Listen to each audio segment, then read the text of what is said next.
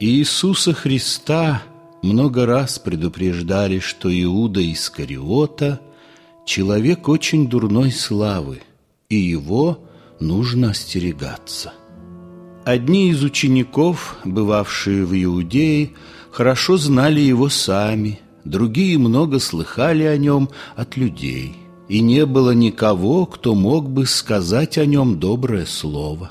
И если порицали его добрые, говоря, что Иуда корыстолюбив, коварен, наклонен к притворству и лжи, то и дурные, которых расспрашивали об Иуде, поносили его самыми жестокими словами. «Он ссорит нас постоянно», — говорили они, отплевываясь. «Он думает что-то свое и в дом влезает тихо, как скорпион, а выходит из него шумом.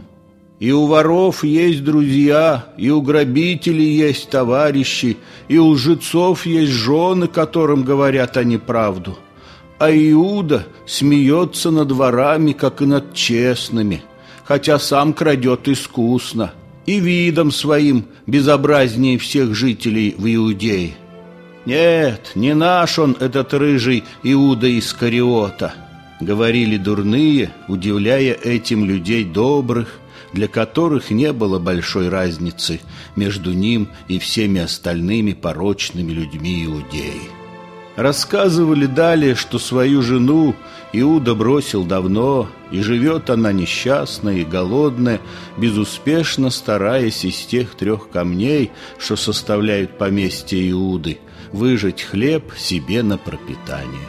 Сам же он много лет шатается бессмысленно в народе и доходил даже до одного моря и до другого моря, которое еще дальше.